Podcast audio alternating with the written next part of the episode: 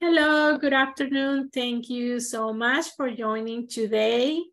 Um, it's a very good day today here in Texas. I mean, it's not cold, it's nice. So thank you uh, for being with us. Um, my name is Veronica Alvarez and I'm with Partners Resource Network. Today, our presentation is about guardianship of your child with special needs. And uh, we, are, we, we are going to introduce our presenters just in a bit. First, I wanted to tell you guys what we do at Partners Resource Network. So who we are, Partners Resource Network is the parent training and information centers for Texas. We are the PTI for Texas. We are funded by the Department of Education, the Office of Special Education to provide free resources and training for parents of children with disabilities and youth with disabilities that we call them self-advocates.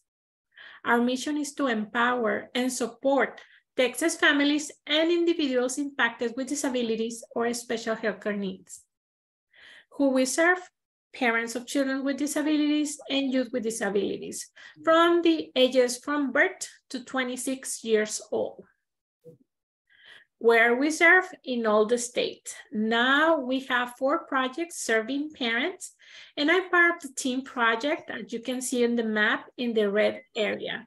We are the parent training and information centers for Texas. Our services are free, and we offer parent workshops, youth workshops, webinars, information and referrals, one-on-one -on -one technical assistance, supporting the IEP meetings, in the R meetings, we do once a year a symposium. We offer also parent leadership training and youth leadership training and help you guys access to social media resources. So for today, housekeeping items. For today, if you have a question, please type it in the chat box or in the Q&A area. Your microphone and your uh, video camera is off. Please use this.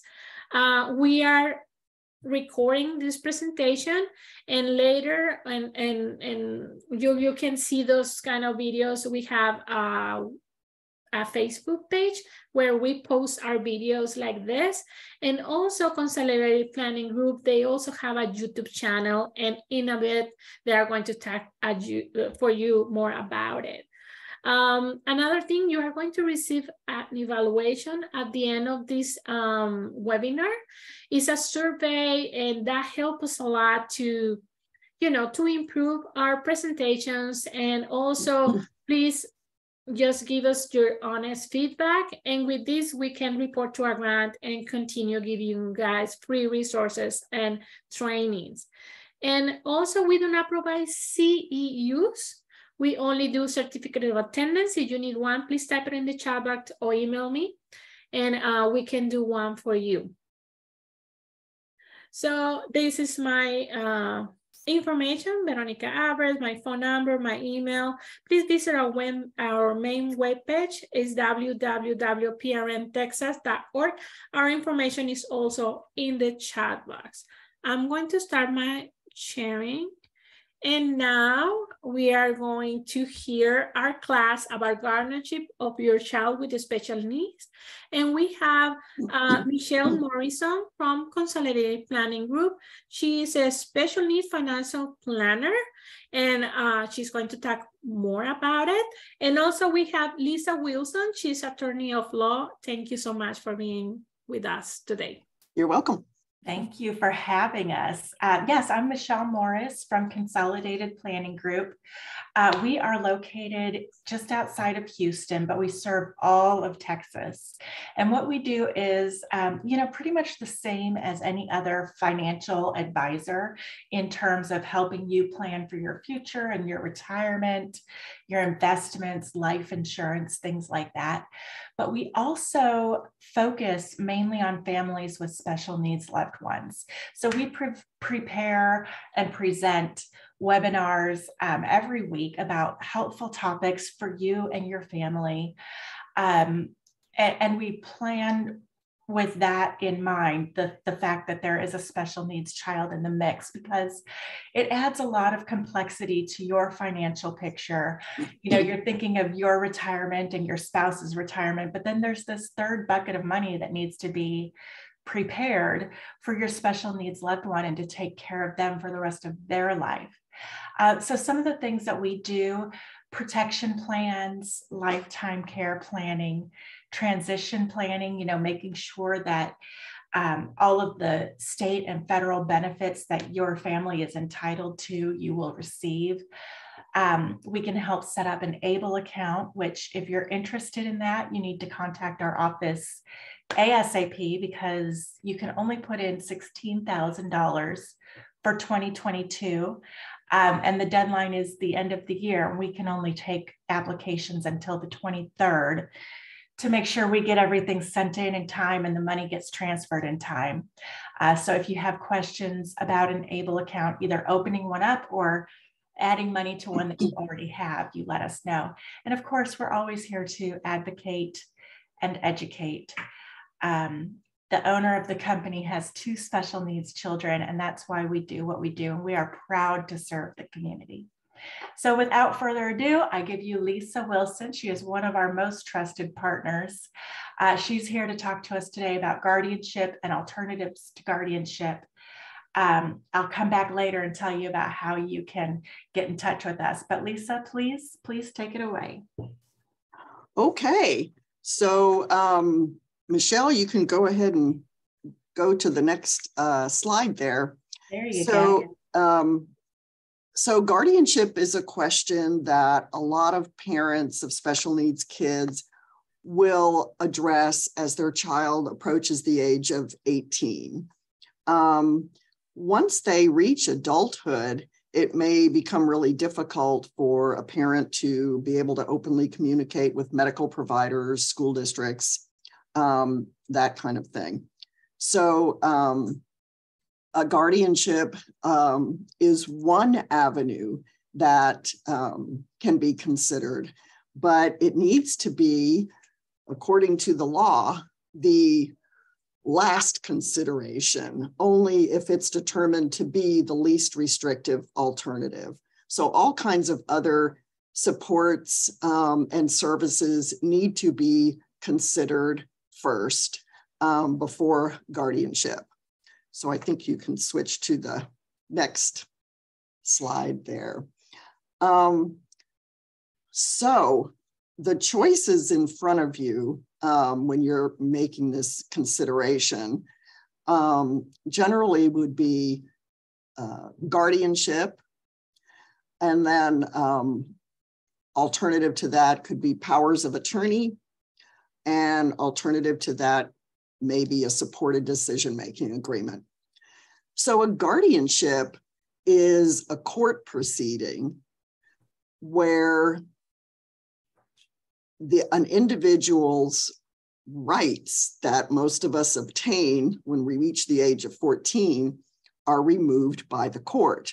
If the court makes a determination that the individual does not have the capacity to make decisions in his or her own best interest and to care for themselves um, and to manage their own financial affairs, then um, the court may determine that they are, in fact, in need of a guardian as a surrogate decision maker.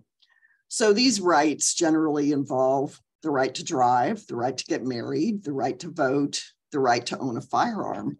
Those are kind of the big issues that um, uh, will uh, become the rights of an adult as they reach the age of 18. Um, there is such a thing as a partial guardianship or a limited guardianship where some of these rights may be retained, such as a right to vote or a right to drive. But in my experience, that's extremely rare because in order to remove someone's rights through the court system, it's a very high burden of proof to prove that this person cannot make these decisions for themselves and that this is the only alternative available to best protect them. So, um, while the law allows for partial guardianships, limited guardianships, again, it's very rare that we actually put those in place you have to show to get a guardianship that the person can't reason logically, um, break down complex tasks into small steps. Um, they can't think abstractly. So again, it's hard to argue on the one hand that they are lacking this capacity and then out of the other side of your mouth argue that they should be able to let's say retain the right to drive which involves a lot of very complex decision making so for most of our cases um, we are representing parents who are getting guardianship of their children who are reaching the age of 18 who reach the age of adulthood. Typically this is guardianship of the person only. There's such a thing as guardianship of the estate as well. But most of our kids don't have an estate that needs to be managed. That's more relevant if grandma is starting to show signs of dementia and is making some very bad decisions and putting her assets at risk. Um, then someone may uh, get appointed as guardian over the estate, and they would manage grandma's assets under court supervision. So, usually for our kids, we're getting guardian of the person only, which would give the guardian the right to consent or refuse medical treatment, to advocate for the individual, to um, decide where they would live, and to otherwise make sure that they have care, comfort, healthcare, place to live, and that kind of thing. Okay, Michelle, next slide. So another route to go, possibly, could be a power of attorney. A power of attorney is a document where the principal, the person signing, would name an agent to act on their behalf. So there is a financial power of attorney and a medical power of attorney. So a financial power of attorney can be made effective immediately. So I have given my husband um, immediate authority as agent under a power of attorney. So if something comes up where he's trying to deal with um, a credit card that's in my name or um, the water bill that's in my name or something like that.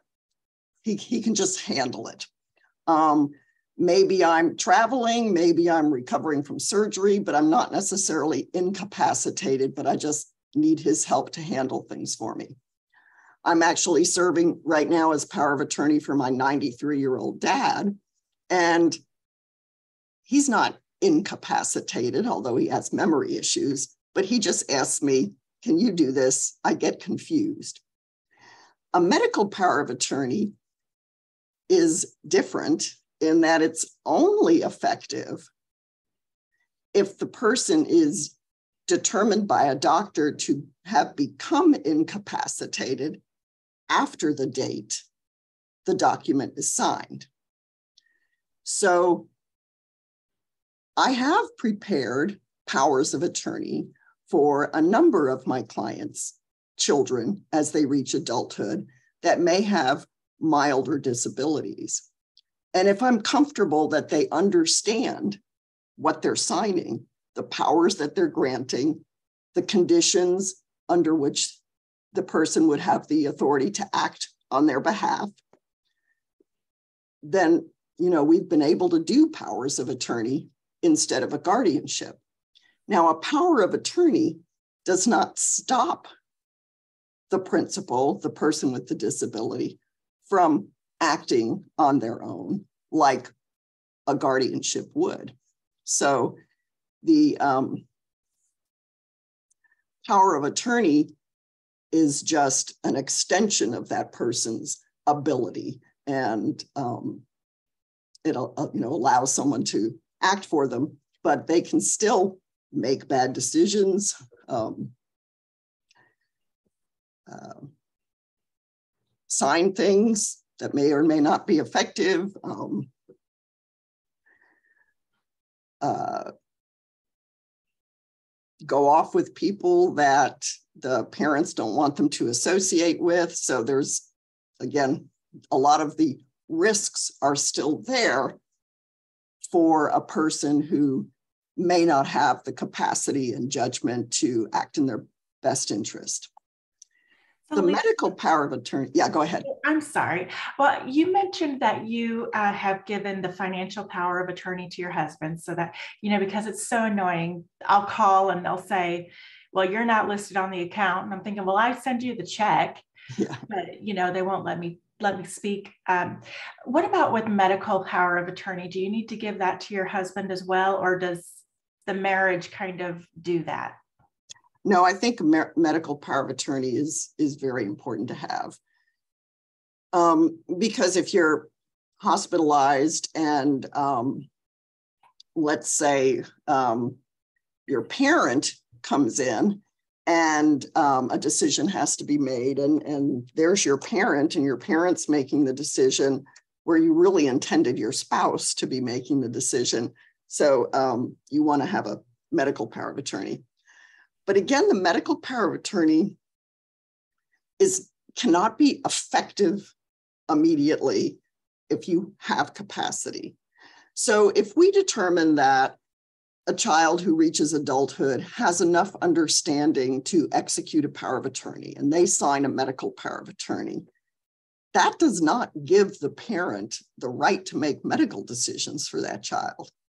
Because we are saying this child has capacity and no one can make medical decisions for another adult individual if that individual has capacity, mental capacity.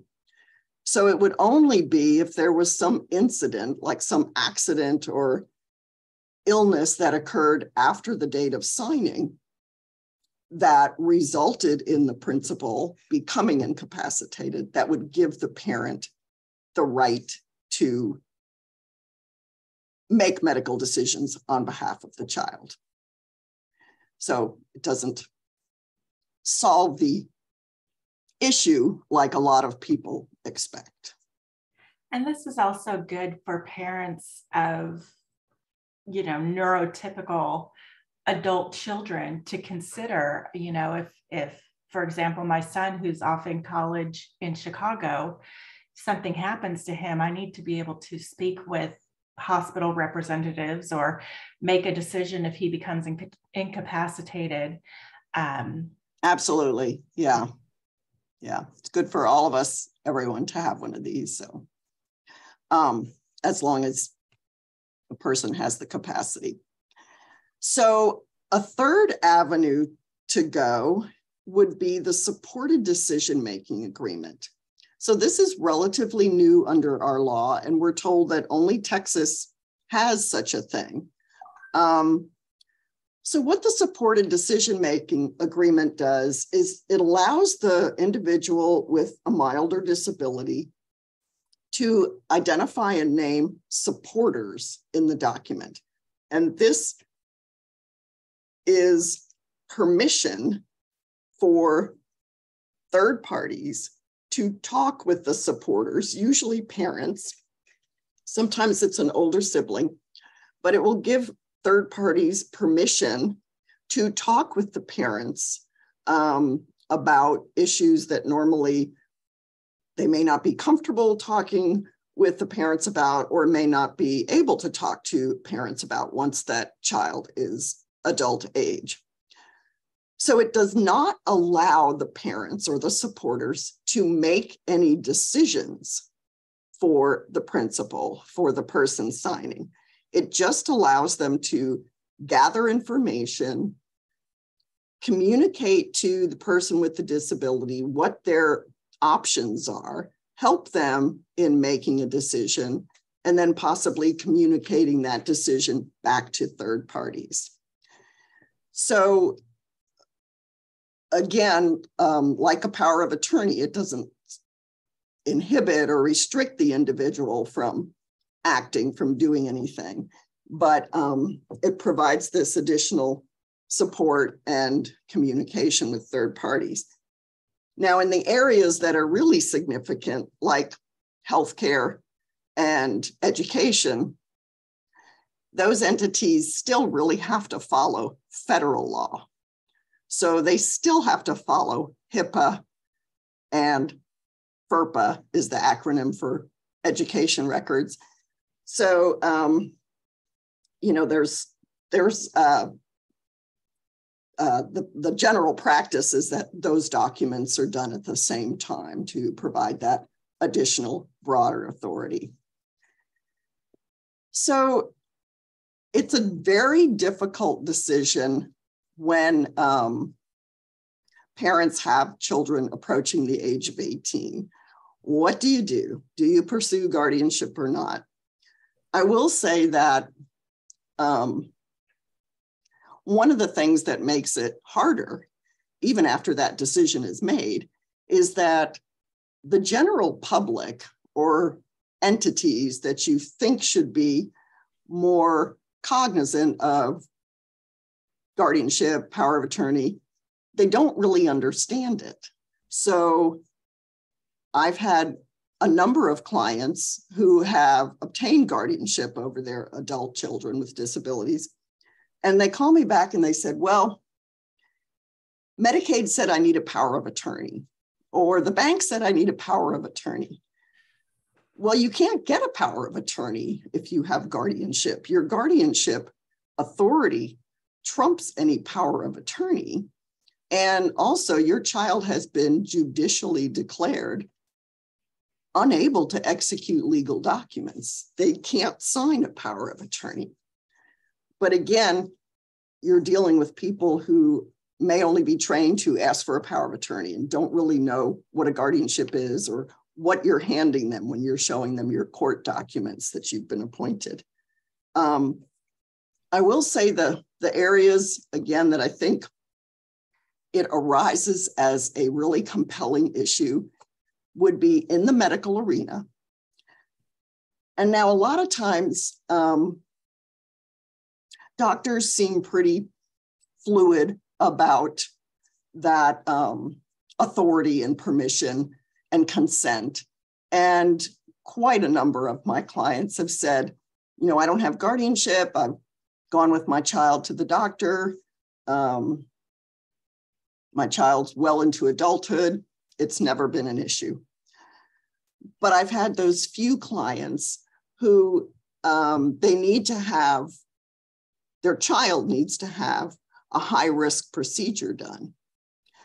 And a doctor may be hesitant to do the procedure. The doctor either needs a patient who can fully understand the risk and give consent with that full understanding, or have someone else with the legal authority to give consent on behalf of, of the individual with a disability.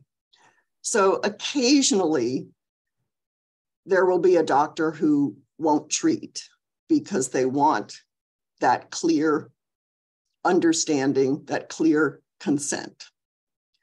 Um, the other area that makes guardianship compelling is exploitation. And so that can be financial or it can be personal. So, financial exploitation, um, somebody's talked into revealing their social security number and other personal information, and identity theft occurs. Or they're talked into signing something like a car loan or an apartment complex rent uh, lease. Um, so these are things that have happened with my clients over the years, but they're pretty rare, but they happen. Then the personal exploitation, I would say that's my own term, I guess, is um, when um, someone is just taking advantage of a vulnerable person. And that might be sexually, or that might be talking them into doing something dangerous. Um, and a lot of times the child, adult child, is kind of enjoying the attention and the cool friends and they don't they don't really want out of the situation um, but the parent can see the harm and they don't really have any authority without guardianship. Um, so I tell those stories because they happen and they're out there, but um, you know, they are pretty rare. And I don't feel like I want to scare people into guardianship. But I think what the law is really asking us to do is to be aware of that and to be creative about, well, how do we protect our kids without taking all their rights away? So, for example, I've suggested to a lot of my clients maybe they go on the credit bureaus and put a freeze on their kids' social security numbers so nobody can get loans in their names or anything like that. So, and Michelle, if you would move to the next slide. Um, so um, I just want to say one thing before I move into the procedure for getting the guardianship.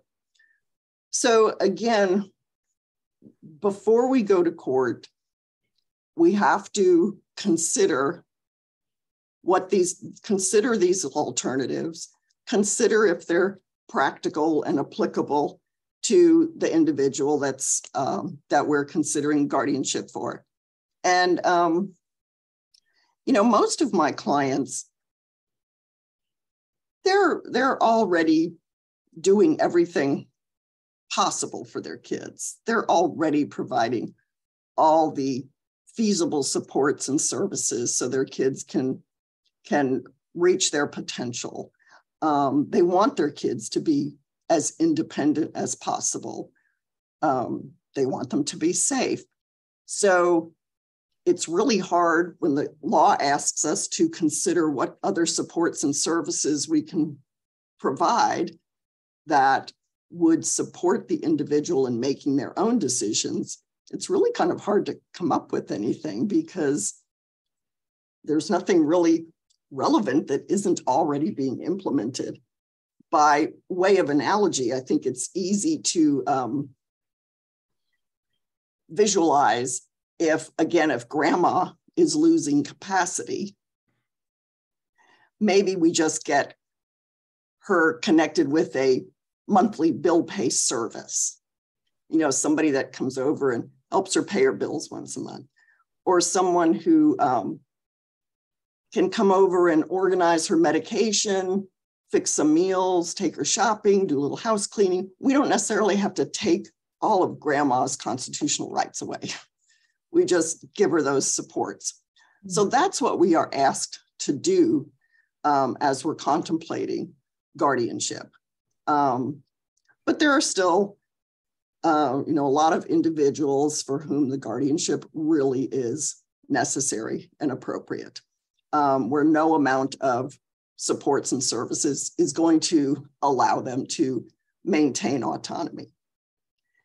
The other thing that I think is important to remember, and, and actually the legislature has made quite a big deal of this, um, they have produced the Ward's Bill of Rights. So there is a Bill of Rights for people under guardianship that basically says even though the court has taken certain rights away, this person is entitled to have their dignity remain intact, to have all of their personal preferences for lifestyle, um, uh, where they're living, um, all of those things considered and recognized. So it doesn't mean they have no rights to make any decisions about their living situation. Um, and so that is in the law now where that Bill of Rights needs to be provided to the person under guardianship once a year. So to obtain a guardianship, we start with getting a doctor's evaluation. So this is any doctor licensed in Texas can complete this evaluation. It has to be fairly recent, 120 days from the date we start the petition with the court because um, the court really wants a, a snapshot of what's the person's functional limitations right now as we start this process. We can also use an IDD determination if it's been done within the last two years um, and meets certain other requirements. But that's where we start. And we really need to have a doctor's letter that supports the guardianship. Um, and by that, I mean, you know, it's clear from the doctor's evaluation that the person's functional limitations are pretty significant. We can start the proceeding with the court once we're within six months of the 18th birthday, so that we can sort of be ready for our court date right at the 18th birthday. So we prepare an application that has pretty basic information about the person for whom the guardianship is sought and their family, you know, where they live, parents, brothers and sisters. Um, is this in fact guardianship of the person only, or do they need to have a guardianship of the estate? And that is sworn to by usually the parents, but whoever is seeking guardianship. And that starts the process that is filed with the court. The first thing that happens is the person for whom the guardianship is sought has to be served by the constable. So there are a lot of things about a guardianship proceeding that are very different from any other lawsuit or court proceeding. There's lots of protections for the person with the disability so that their rights are not taken away unnecessarily. So, for example, the fact that the petition has to be sworn to, um, the fact that they are to be served by constable, whereas most lawsuits you can get just about anyone to serve process. So alert someone that they they've been sued. Um, okay, you can move to the next slide, Michelle. Thank you. So there's a long list of other people who are entitled to be given notice when a guardianship is initiated. Again, this makes it very different from any other lawsuit. If somebody sues you because you owe them money, they don't necessarily have to notify your parents and your siblings, and your children that, that you're being sued. But in a guardianship, it's required to let certain family members know so that you know, no one can sort of slip in there and get guardianship over a family member. Um, so there are certain people who are required to receive notice or service. And so that would be, you know, a lot of times if there's divorced parents, the parent who is seeking guardianship is kind of surprised to find out that the other parent, who may not have been involved, in the child's life significantly for many years still is entitled to get served and receive notice um, of the proceedings. Can they do anything to uh, stop it? The the other parent, if if there's an adversarial relationship, can they uh, get in the way of this court proceeding? And yes, they could. So they could either say, the person doesn't need a guardianship, in which case they would have to provide some additional medical documentation that said the person, you know, wasn't that um, incapacitated. Or they can argue that, you know, the person seeking guardianship is not the best person, not a suitable person. Now, if if parents divorced and they were named joint managing conservators in a divorce decree, then no matter what the relationship or feelings between those divorced divorced parents are, if they're joint managing and they both want to be guardian, then the guardianship court can appoint them both um, to be co-guardians. The guardianship courts basically kind of say you've already fought that out in another court, in the family law court. Family law court decided you could co parent. So we're going to just import that and uh, you can be co guardians as well. So, in a lot of the um, denser populated counties, there is a court investigator. And so at the beginning of the case, they typically get assigned, appointed to the case. Usually they have more of a social work background, sometimes they're attorneys. And um, their job is to meet with the family and um, kind of confirm everything that's in the petition, but also they make their own assessment of whether the guardianship seems to be appropriate or not, or whether there are alternatives to guardianship. So they'll make a recommendation to the court on whether the case should move forward. And then the court appoints a lawyer to represent the child. So the lawyer's job is to explain to the child what a guardianship means and how that's going to affect their rights and if it is going to take away their right to drive or get married. So this attorney is appointed to represent what the child wants, not what that attorney thinks is best for the child. It really is to be the voice for the child. So, in most of our cases, what the child wants is what the parent wants, is what I want, is what attorney at law, you know, everybody wants the same thing. They want the parents to be able to continue to care for the child.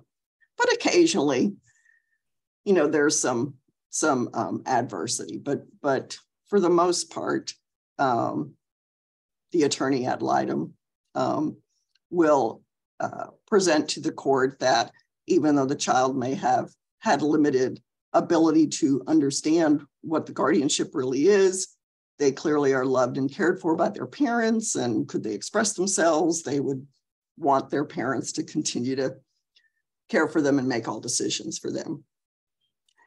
So the person seeking to be appointed guardian has to go through um, a little training, online training video, and they have to go through a criminal background check.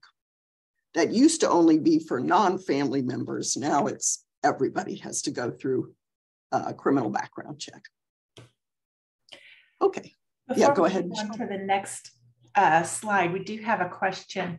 What if the person who is assigned to be the guardian passes away? Do they have to start over with guardianship or can a new one just kind of step in? How does that work?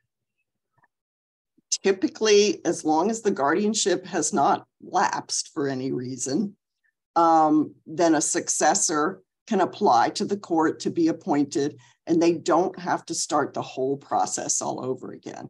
If you look at the guardianship like a two part thing, one is does the person need a guardianship? And then, secondly, who's the best person then to serve in that role? So you've established they need the guardianship. So then the second question is who's the best person?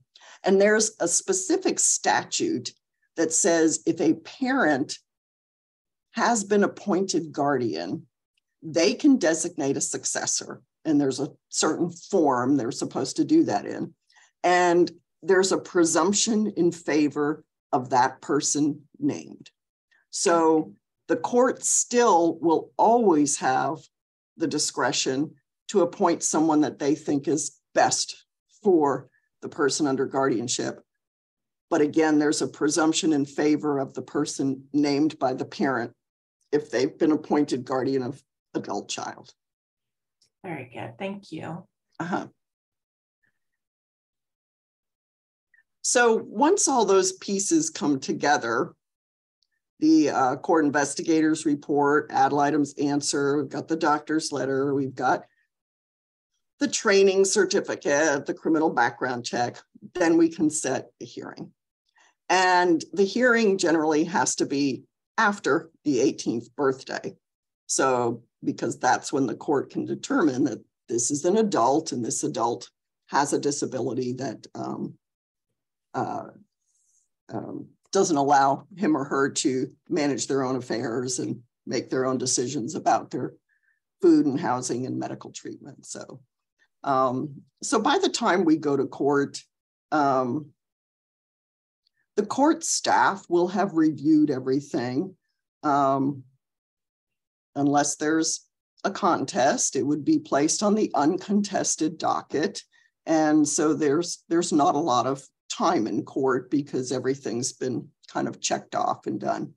Um, most of the Harris County courts do not require the um, adult kids, the people under guardianship, to appear in court.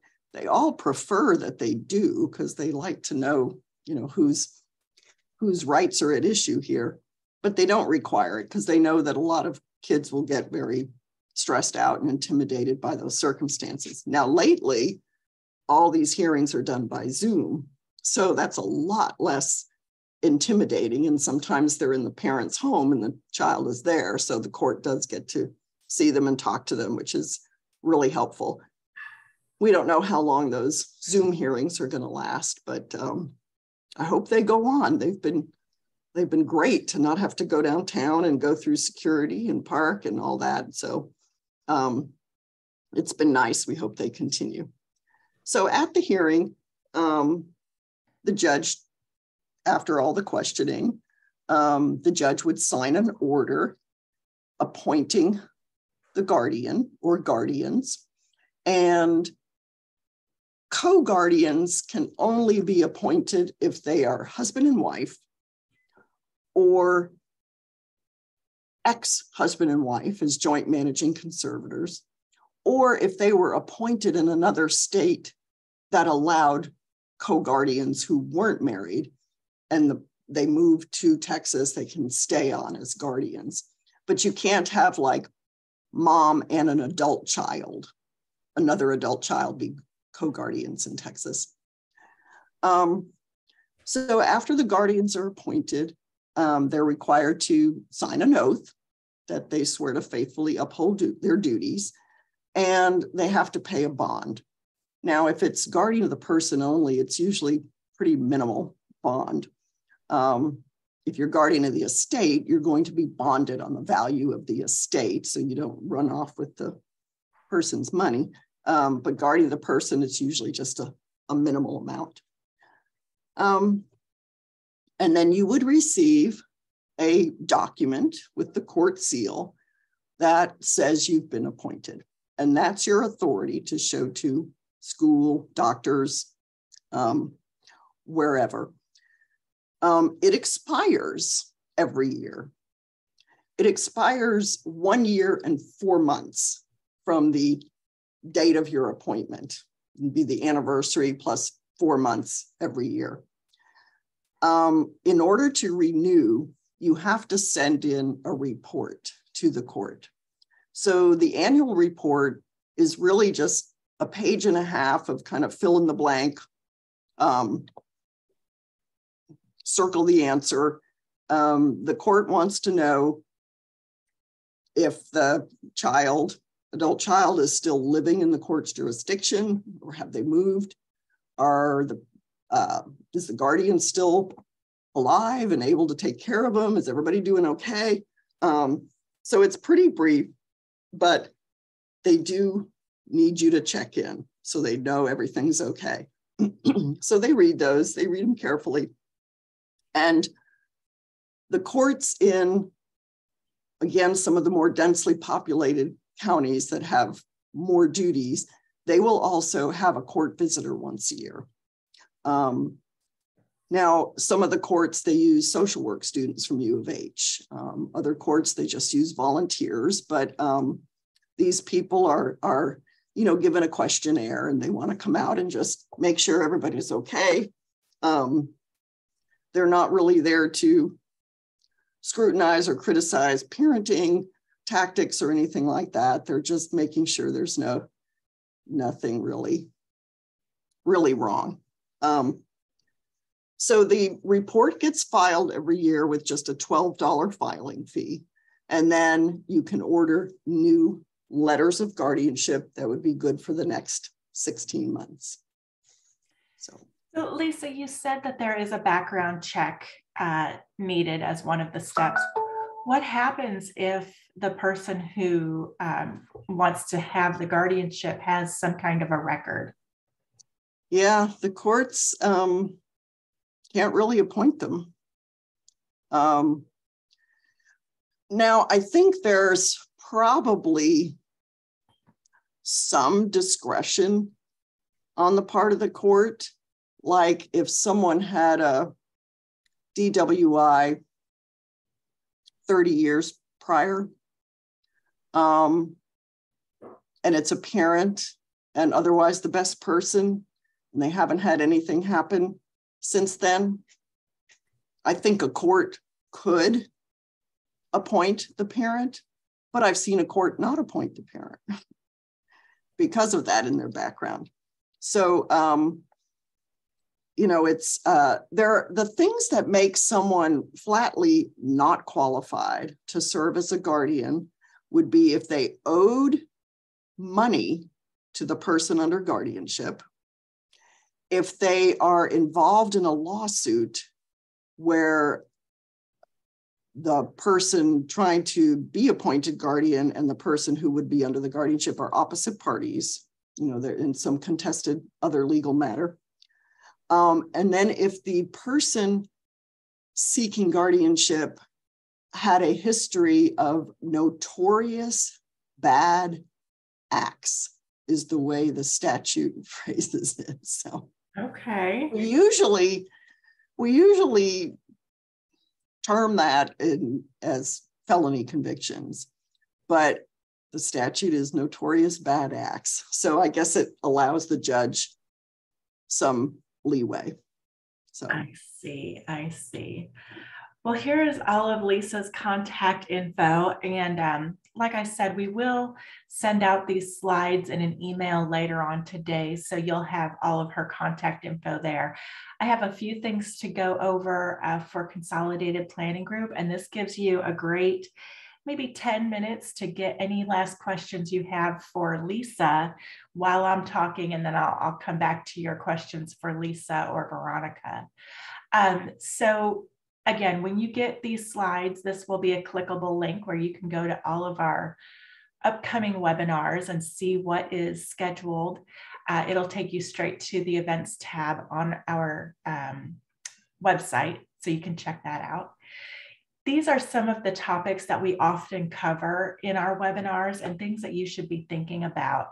Um, how do you develop a comprehensive special needs care plan? How do you figure out what their care in the future is going to cost? Uh, we often do estimates uh, for that.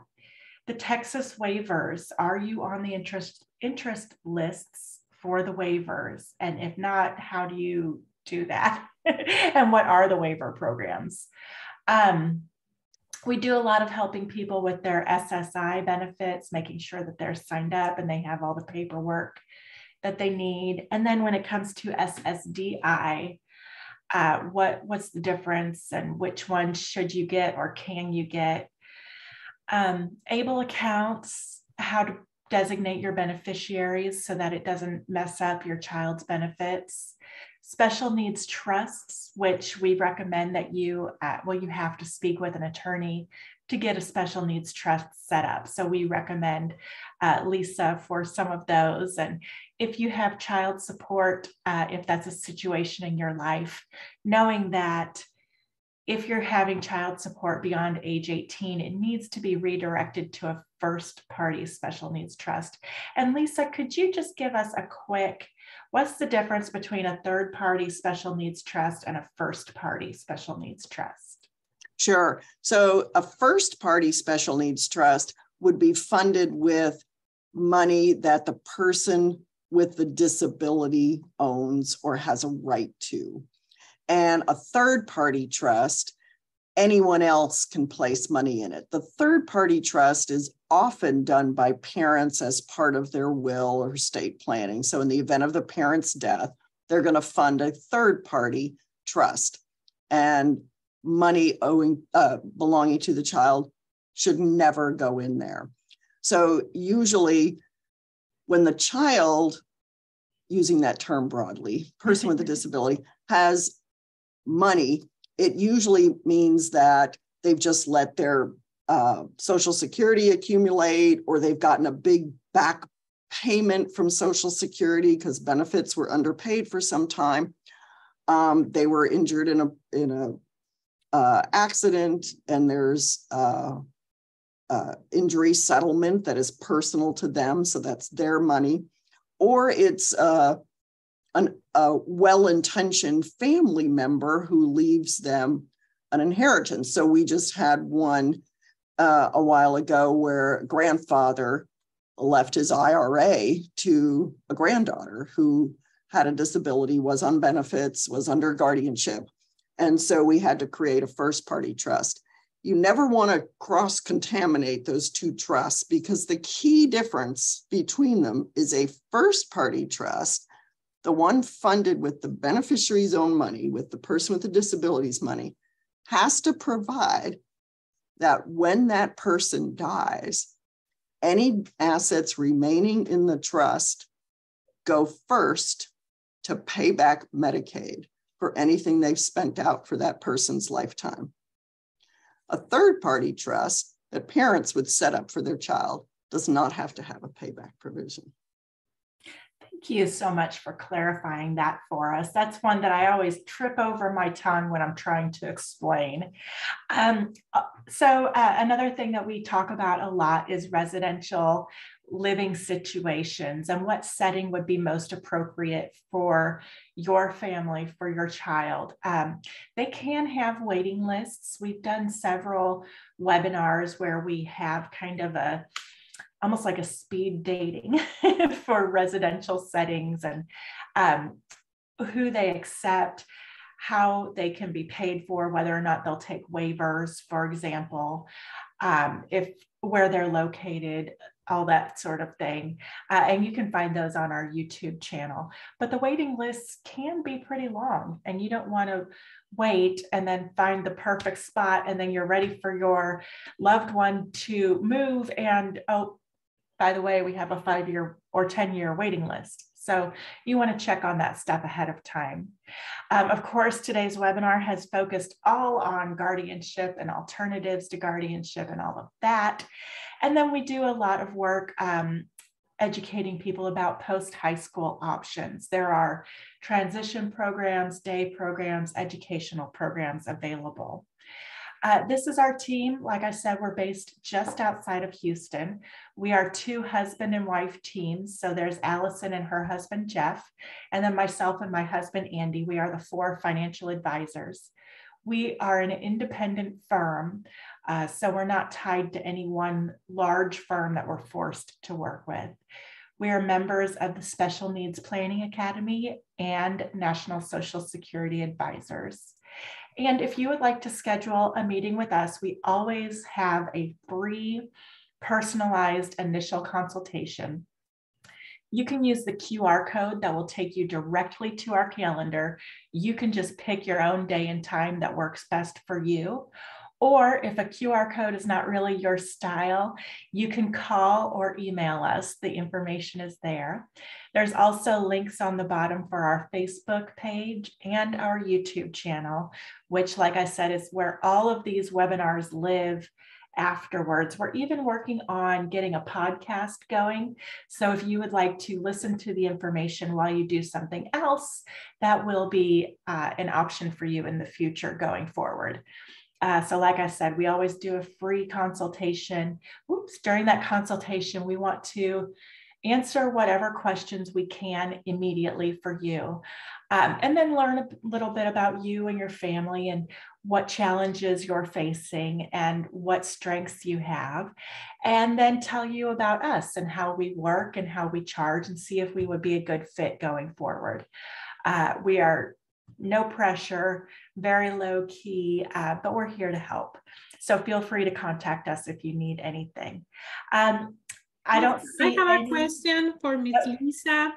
Ms. Lisa, do you offer your services for people that are here in Austin? Can you do that with the courts that now everything is online? Or the or parents here in Austin, they have to find an attorney that, you know, are, are here? It's probably best that they find an attorney in Austin because right now we are doing Zoom, but we don't know at what point they're going to say, okay, no more Zoom. Now we're back to doing them in person. Um, so, And we do, uh, we keep a list of attorneys who not only can do special needs um, services very well, but who actually do them regularly. You know, you don't want a real estate t- attorney who can sign the paperwork. You're going to spend more money fixing their mistakes than just going to an expert. So we do keep a list of experts around the state of Texas, and we can refer you to somebody that's closer to your area um, if needed. All right. Thank you so much. For well, uh, thank you so much. I don't see any more questions in the Q&A. Uh, and it's almost uh, one. Thank you so much for, for, for your time today, for all your information that you share with our families, with our parents, and um, and see you guys in the next one. Thank Okay. you so much. Thank you very much. All right. Bye. Thanks, everybody. Bye. thank you. Bye-bye. Securities and advisory services offered through Triad Advisors, member FINRA and SIPC, Consolidated Planning Group Incorporated, and Triad Advisors LLC are not affiliated. Advisory services offered through Consolidated Planning Group Incorporated. Consolidated Planning Group Incorporated is not affiliated with Triad Advisors.